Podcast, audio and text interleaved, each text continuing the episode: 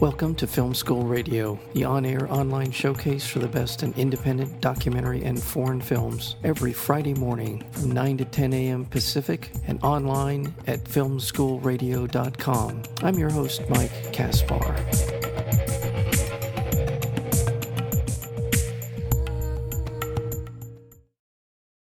From the executive producing team of Terrence Malick, Natalie Portman, and Chris Iyer comes this wonderful, haunting, and unflinching debut feature documentary called The Seventh Fire. It was directed by Jack Riccobono. Uh, it's it's about uh, a, a gang member by the name of Rob Brown, who is sentenced to prison for his fifth term. He must confront his role in bringing violent drug culture into his beloved American Indian community.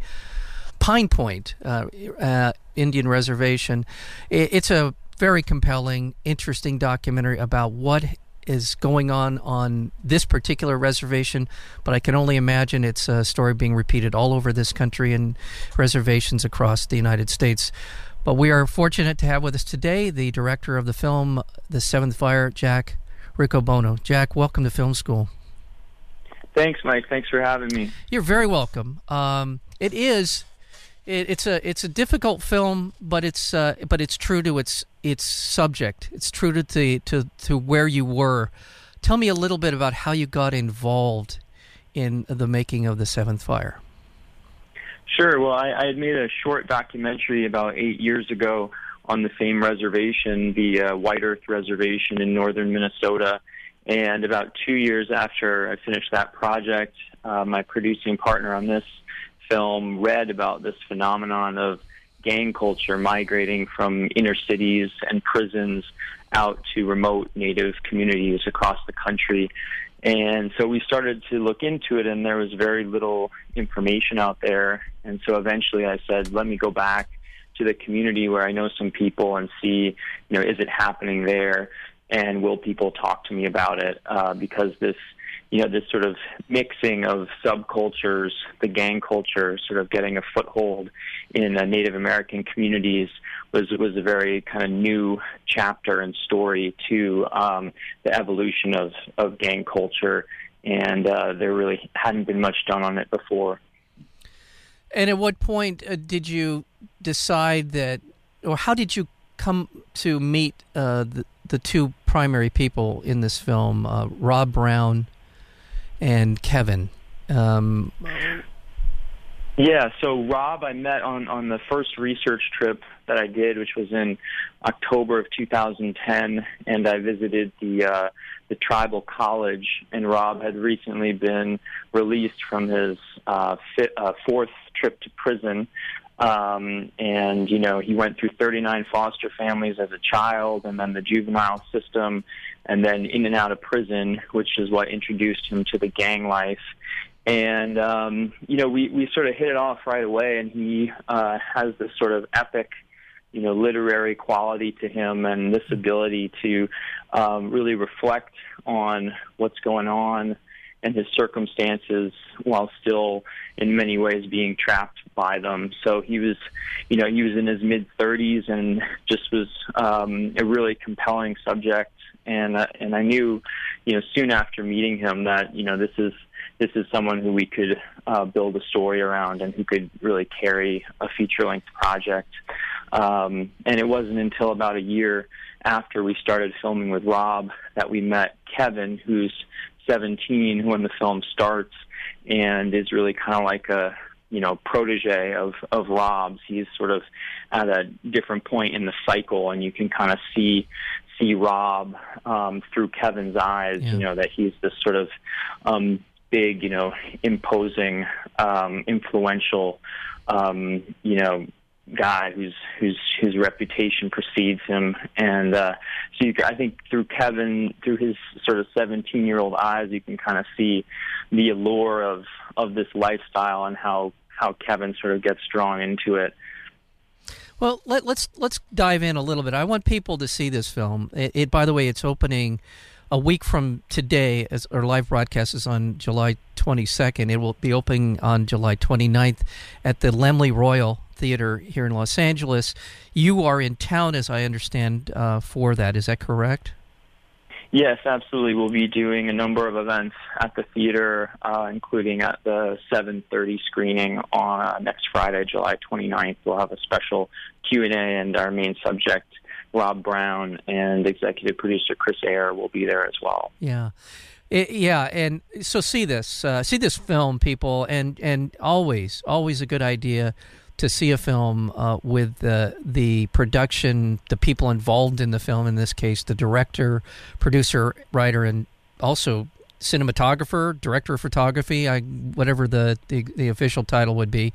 Um, it's such an intimate film, and I, it's I'm so taken with the access that you had to these people's lives and how I don't know if the right word is they were so open to it, it except I mean I would only qualify that by saying given their life circumstances I think this is sort of what else I mean it's almost like I don't know how to describe it like why wouldn't they let you because there isn't a whole lot else going on in their lives is that an unfair characterization well, or how did that come I mean, to be? Go ahead. Yeah, I mean, I think there's an element of that, but I, I also think that um, you know it's it's a very powerful thing just to be asked um, about your life and to sort of tell your story. Yeah. And I know that you know Rob was at a unique point in his life where he was sort of battling between this this gang identity that he had and also his native identity, which is also strong because he was raised early on by his grandfather and had you know has a real connection to his Native American culture. Um, so, I mean, I think, you know, for Rob, I think he saw this as an opportunity to participate in something. And, you know, he's a self taught writer. So, in his time behind bars, you know, he was working on a novel before I met him. Mm-hmm. And then over the course of production, when he got sentenced to go back for a fifth time, and we follow him behind bars into the Minnesota um, correctional system. I asked him to keep a journal, and he would send me these, you know, handwritten pages in the mail of um, daily observations and poems, and we actually feature one of his poems in the film. Yeah. So I think for for Rob, he never really had a, a kind of creative peer or someone who could kind of he could engage with, and so I think he saw this film as an opportunity for that. Um, and I think a lot of a lot of other people in the community also had just sort of never been asked, you know, what what was going on in their lives. Mm-hmm. So I think that that um, that was definitely part of what um, allowed us to to build up trust with the community. Um, yeah. Well, I, I, hope that didn't come off as an unkind observation. I, I, just, it's just it. Given the level of access you had in their life, it's just it it it it, it makes the film uh, very compelling, a very compelling watch. And again, not to be disrespectful to them, I just no, it, no, no. yeah, yeah, no, yeah. I understand. Yeah. Now, do you think uh, in the process of making this film, over how long a period of time did you work on uh, the Seventh Fire? So I did that first research trip in October of 2010, and then and then we started filming in January of 2011 and, and did 14 shoots over about a three year period.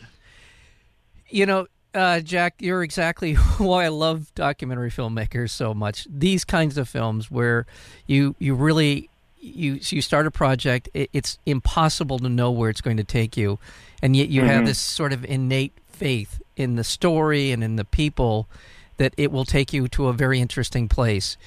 Did you have that sense? Is that something? Is that it? Is that part of your DNA? Did you know that when speaking with Rob, that no matter what, it was going to take you to an interesting place with him as a subject? How how did that work for you? Well, I mean, you know, it, it it's a leap into the unknown for sure, and uh, you know, there are certainly scary um, aspects to that, and and you know, challenging moments. You know, when when Rob got sentenced to go back to prison, we were about you know 50% into production, and we had no idea you know what kind of access we would have to him you know from that point forward. And we worked very hard with the Minnesota Department of Corrections to become the first independent film crew that they let film inside of their prisons so that we were able to sort of continue telling his story. Um, but you know, I think that's also what what makes it so dynamic and interesting is that you you, you aren't in control of all the elements, and um, so you have to sort of remain open to the possibilities and sort of see where things lead, and um, and that's you know that's how how documentaries can just have that that that different quality, you know, of just life being uh, stranger than fiction. And, and, that is again my admiration for documentary filmmakers is so much rooted in that that idea. Not only it's just that leap of faith, and that you uh, that you have you and other filmmakers have, and and it is it needs to be rewarded. It needs to be talked about because these are such high wire acts in so many ways. Uh, I, I don't know. I have no way of knowing how many documentaries start out with a great subject, subject matter, everything seems to be going well, and then just it just go, falls apart for a lot of different reasons. Sure. And when you come no, of course, Mike, I, I yeah. appreciate you, you pointing that out because it is. It's a very. I mean, in this and this um, project had a number of you know I think somewhat unique challenges on that front because um, you know, Native communities uh, are often resistant to outsiders filming, um, and then we, you know, we had gang members who were using burner phones. So you know, every time we went out on the shoot, we had to find our subjects. You know, it wasn't like we could say meet us on at 10 a.m. on Tuesday. You know, it was right. very like, right. uh, you know, so each each time, you know, we didn't we didn't know exactly um, what we were going to get, but um, but yeah, I don't know. I mean, that's that's what part that's part of what makes the process really interesting and rewarding. Also, um, just sort of the challenge of that. We're speaking with director, writer, producer, and director of uh, photography for the film um, "The Seventh Fire." That would be Jack Riccobono. Uh, he is, as I said, will be in town next week on the 29th of July at the Laemmle Royal Theater for a Q&A on Friday night and um, the film again is the seventh fire. You can go to the seventhfire.com to find out more about the film and screenings and all the rest of it. Do you think that rob brown had a sense of his desire to you know that he was at the end of his sort of psycho- psychology of being able to do what he had been doing in the past when he signed on? Do you do you, th- do you think part of his rationale was to to sort of document his attempt to get out from under where he's been for most of his adult life. Yeah, I, think he was definitely at a point in his mid 30s uh, where you know he was looking for a change in his life, and in one scene that's that's actually I think a deleted scene that's going to end up on the DVD. He actually talks about how he didn't expect to you know live as long as as as he does, mm-hmm. um, and so he's a real survivor. I mean, the um, life expectancy of Native American men in particular is you know shockingly lower than um, you know than other groups, and um, and so you know I think part of this project was also trying to leave some kind of legacy to his children um, and present a more complex uh, portrait of himself and, and how he was able to navigate um, his, you know, the reality that he's in.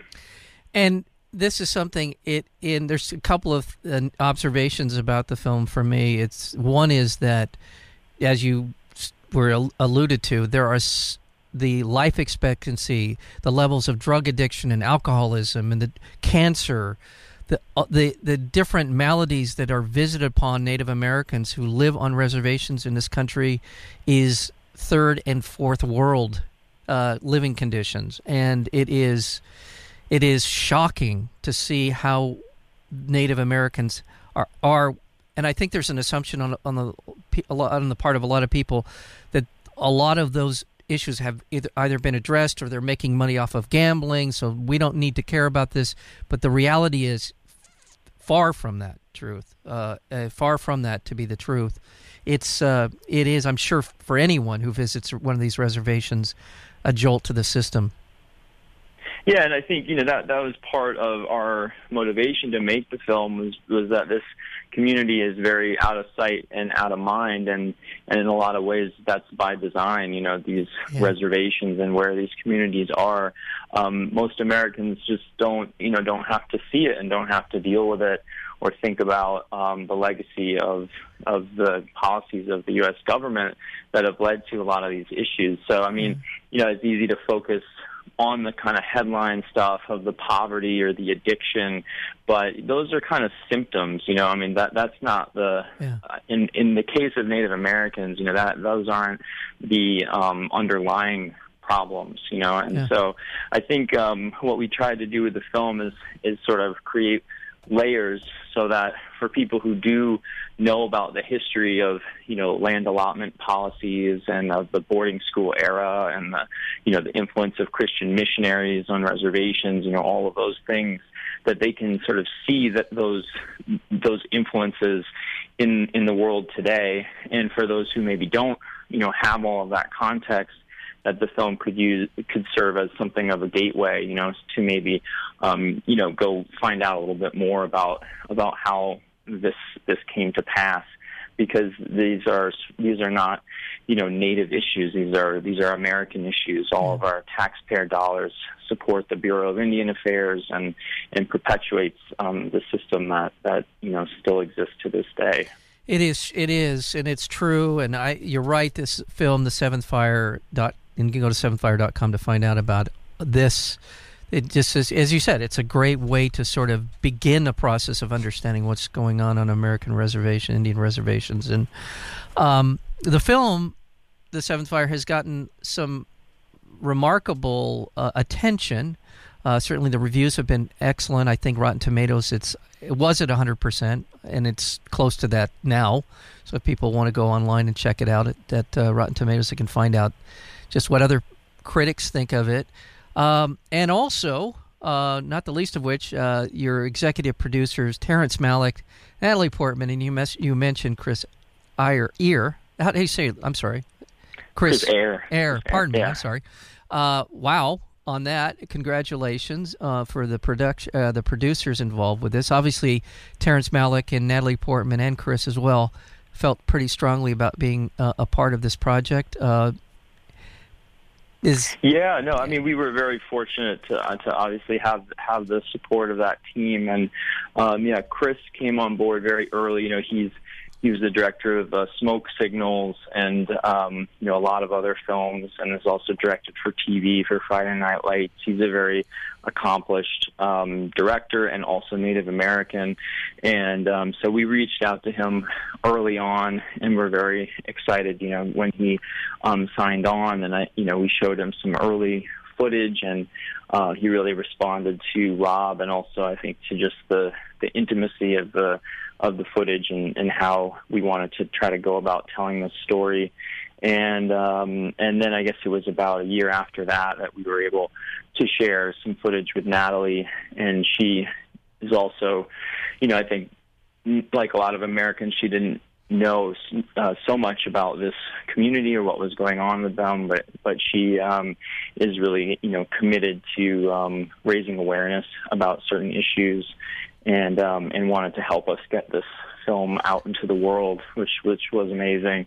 And it was through her that we ultimately approached uh, Mr. Malick because Natalie had done a film with him. Yeah.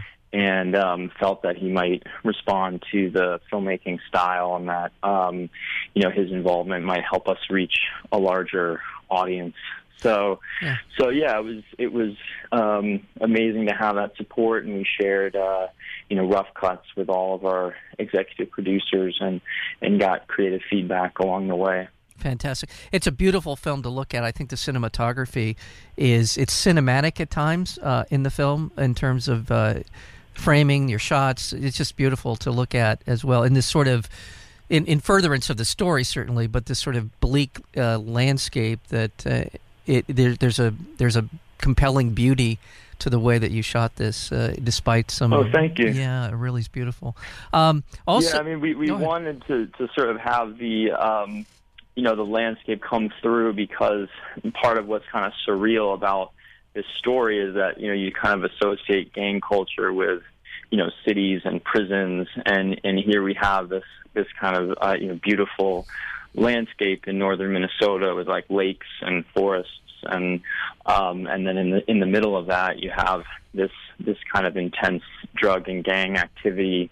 Um, so it's it's sort of um, you know that's a strange juxtaposition, and it's also you know the the land is also very important to Native people. So we really wanted to have that uh, present in the film. And I, I, would be remiss if I didn't also mention that this film has found its way into the highest reaches of American government. Uh, the uh, the subject of a panel discussion around your film was held at the White House, if I'm not mistaken. Is that? Yes. Yeah, we, we were, we, uh, you know, that was that was something we definitely did not see coming, but we had the the chance to screen it at the White House in March and have a you know a panel about criminal justice reform, and um, you know President Obama is the first sitting president to visit a federal prison and only the third sitting president to visit a Native American reservation. So I think that um, you know it, the film has has elements of obviously you know native native issues and and also because we you know filmed within the Minnesota state prison system you have this kind of unique window into what that experience is like. So I, I think that um, because of those elements um, you know we were extended this invitation which was of course um, you know an incredible experience. And both Rob and Kevin, our, our subjects, came with us to the White House, um, you know, which was which was really exciting, and I think a testament to this administration, you know, that they would um, bring, you know, these guys who are former gang members and and ex-convicts, you know, bring them into the White House and have them participate in this discussion on issues quite a remarkable story. And once again, goes back to my my point earlier on. When you start a project, as a documentary filmmaker, this leap of faith, you you really don't know where it's going to go, and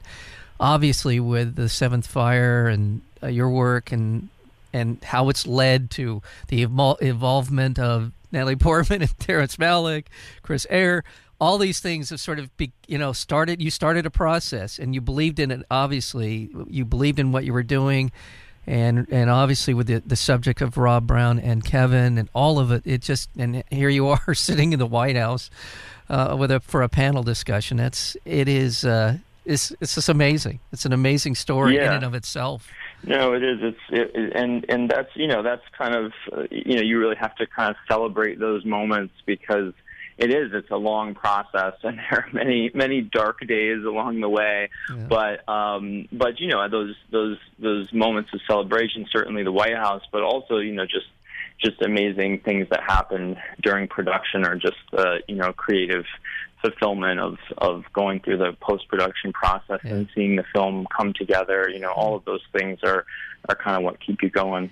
And let's not lose sight of the fact that these issues that are highlighted in the Seventh Fire continue and will continue until there's concerted effort on the part of the political class in this country and, and us as citizens to say this is unacceptable, that this is not acceptable for peoples who were here for hundreds, if not thousands of years before we arrived, for most of the European settlers who arrived and, and others to for this to continue to be a legacy for these people is unacceptable, and we have to do something about it.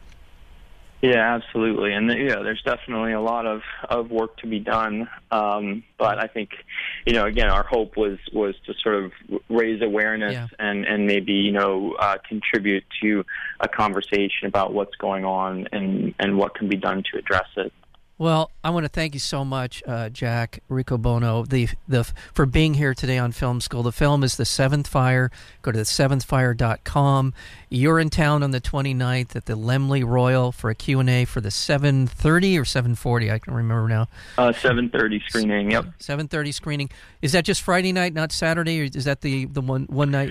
Or, uh, you know? We are we are going to be there on um, Saturday also. So I think okay. the Saturday we're going to go to uh, an afternoon screening. Okay. I think it's the three o'clock. Okay. Um, and Sunday we're going to do a um, a panel also with an activist from Homeboy Industries.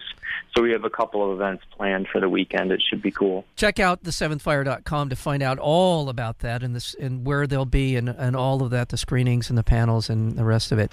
Well, congratulations, Jack, on on the journey that has been the Seventh Fire and for this wonderful documentary as well. Thanks very much, Mike. I appreciate it. All right, take care. The film is The Seventh Fire, director Jack Riccobono. Take care. Bye bye.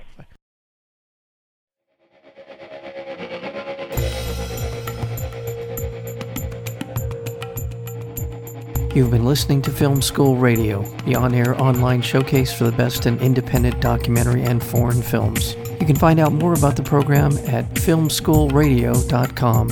I'm your host, Mike Kaspar. Thank you for tuning in, and we'll see you next week with another edition of Film School Radio.